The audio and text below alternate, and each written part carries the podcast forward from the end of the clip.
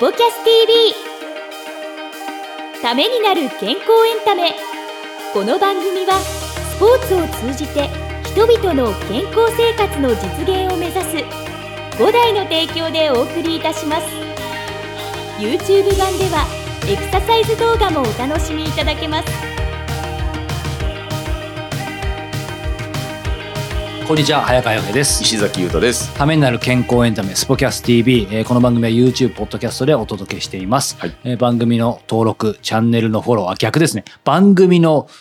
フォローチャンネル登録。まあどっちでもいいですね。えーもうあの 全部してください。はい登録よろしくお願いします。お願いします。ということなんですけども、はい。もう10月入っていますけどもうも10月ですか。そうですよ。早いですねえー9月といえばね、えーはいテニスの秋ということもありましたけど、はい伊崎さん10月っていうとなんか枠物何でもいいですけど、あります？運動会。あ、そうですね。うんなんか運動会といえば思い出あります？一番最終的に盛り上がるのって何だったんですかね？リレーなんですかね？あうんあ。やっぱり、やっぱりリレー今も盛り上がりますよ、なんだかんだ。まあね、やっぱりね。あと逆にでもいいなと思うのは、その早いのも盛り上がりますけど、ちょっとバトンを落としたりとかね、早くなくてもみんな応援するみたいな。はいはいやっぱあああいうのっていいですよね。いいですね、うん高校の時、はいこれしょうがない話なんですけど、はい僕なんかあのスポーツ科にいたので、クラス全員はいが運動部のエキスパートなわけじゃないですか。あー僕の高校でもそれは1組に、1組がそうでしたね。みんな運動推薦。僕も A 組はいがスポーツ推薦のクラスだったんで、はいはいで僕もその中にいるわけでダントすよ。ツですよね。で、そうすると、もう野球部、アメフト部、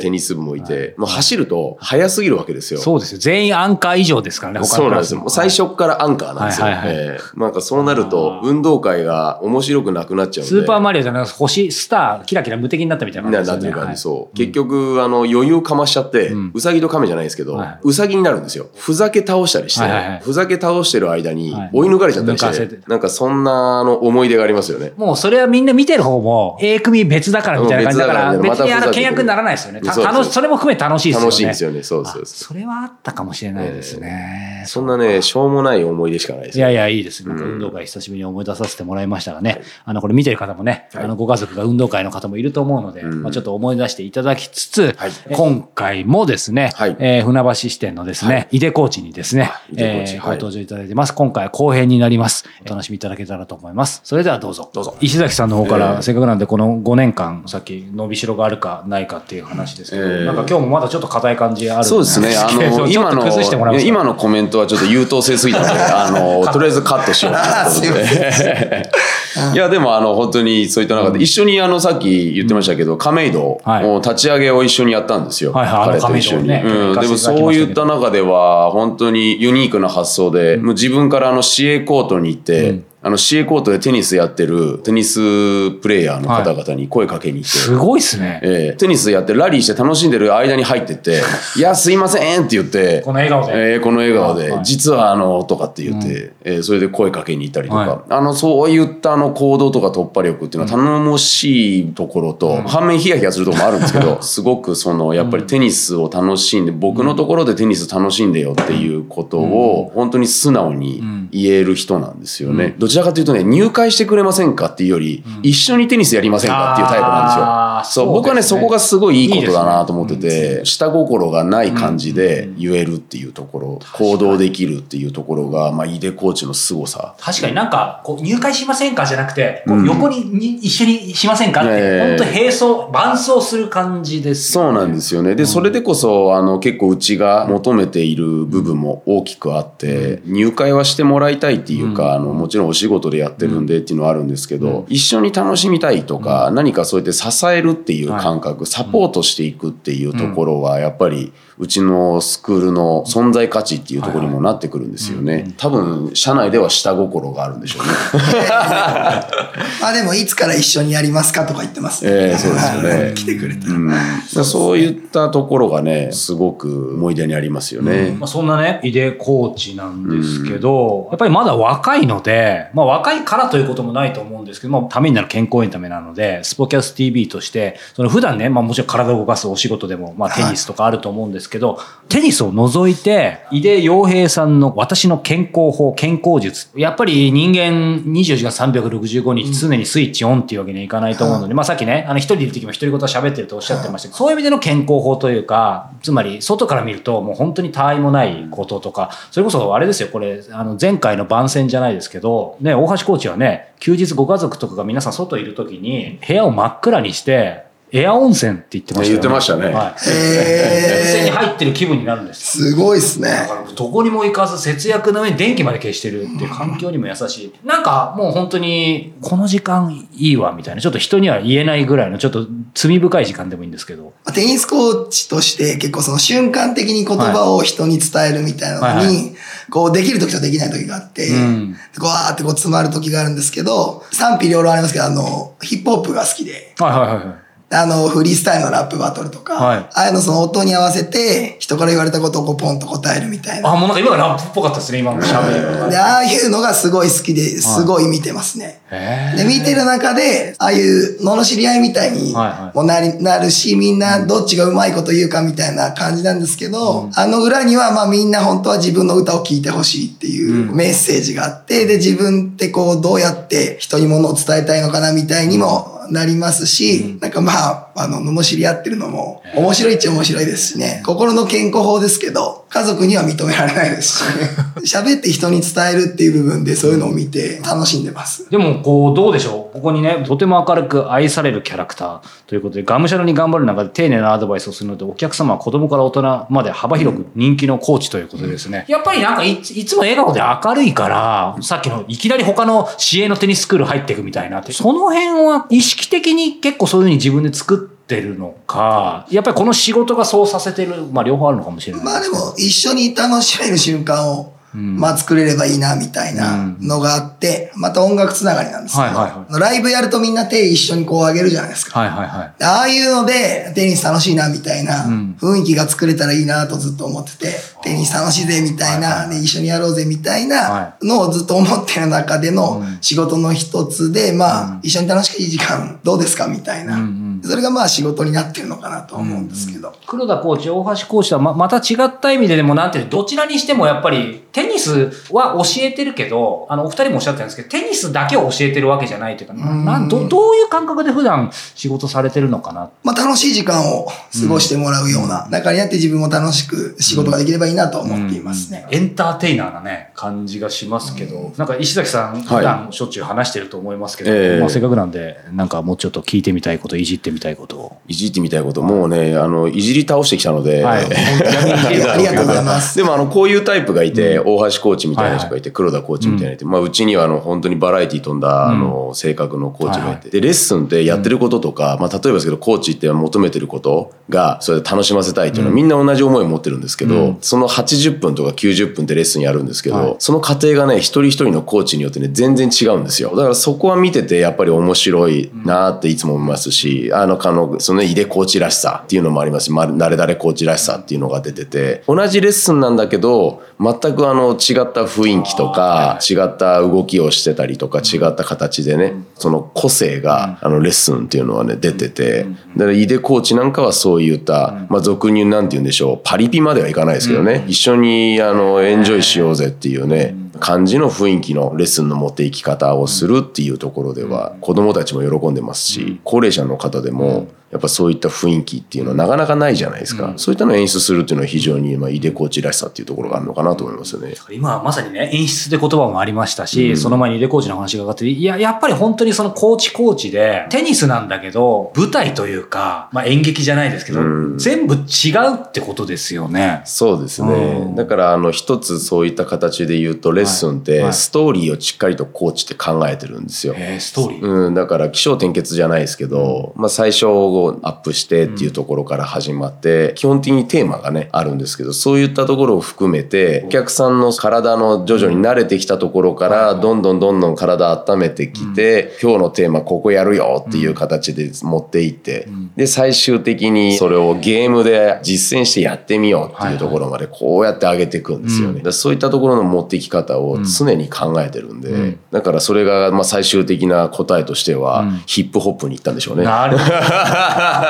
そうか、井出洋平コーチはそこがヒップホップなんですね。ええまあでもそういう意味で今ストーリーって話を聞いててどどうですか？普段やっぱり本当に感覚だけでやってるってことはないと思うので、かなり割と緻密に考えてらっしゃるのか、どういう感じで？レッスン80分で言うと、まあ毎回テーマがあるんですけど、うん。どこに来るかわからない状況の中で、そのテーマができるかみたいな。で、それまでにこう、どういう難易度を上げてって、うん。で、最初はどういうところから始めてって、うん。で最後の試合をやるときに、その練習ができてるから、普段やるよりも試合の中での中身が濃いみたいな風にどうやって作っていこうかなみたいなのを結構分解して考えてますね。あれですかね、石崎さん。ええ。こうテニスのコーチってかなりさ左脳とかロジックとか、ちゃんとそういうのを、うん。僕思ってる以上にかなり使いますね。そうなんですよね。うん。結構ね、大変だよね。あの、ねやってることってね、うん特に人数がたくさんいるっていうとそころがね、ね。ポイントなんじゃないのかなと思うんですよね。これね、マンツーマンとか、はい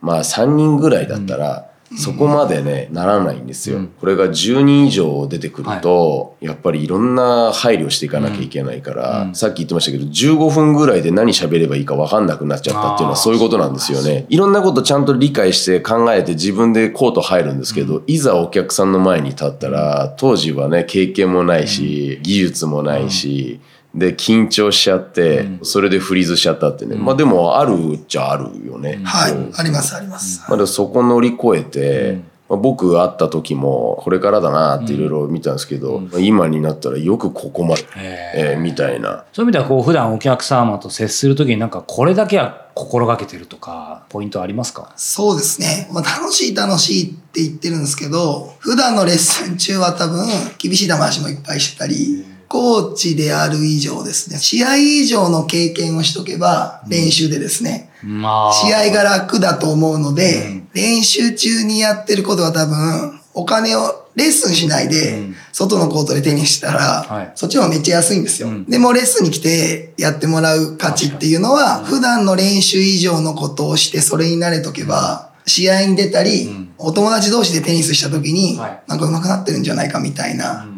感覚があるといいなと思いながらやってるので、うん。意外と楽しい楽しいって言いつつ、今日ちょっと厳しくしすぎちゃったなとか、はい。つもこんなのやんないわみたいにん。言われる瞬間もありますし、はい。感じてるだろうなって思うこともあるんですけど、うんうん。その裏側ってそのレッスンじゃないところでテニスしたら、あの、うまくいっちゃって楽しいんじゃないかなみたいな、うん。そこまでを伝いれてるかなとかも感じてるんですけど、うん。そこでなんか逆にちょっと、はい、頑張りましょうみたいに笑かしちゃって終わる時もあるんですけどね、多うん。分。この試合に出たり、外でやる時にもっと楽しくなったらいいなと思って、うんうん。レッスンの時は多分結構厳しくしてるかもなとはえ思っています。なんかお話伺ってると本当にね、あの、いろんなコーチ、それぞれの素晴らしいパーソナリティあると思いますけど、まあやっぱさっき石崎さんおっしゃったように、井出コーチはなんか一緒にやろうよみたいな、伴走してくださる感じなんで、ちょっと興味はあるけど、ちょっともう一歩踏み出せない時に、うん。こっちおいでよだと、なかなか、いや、ちょっとみたいな感じで、横に、まあ行きましょうよみたいな感じだと、入りたくなりますね。そうなんですよね。だから僕はあの彼には思うんですけど、次何かの職業を探す時とか、次の職職業とかね、何かあの副業するんだったら、僕24時間テレビのね、あのマラソンする時のね、これで後ろで一緒に走るでしょ。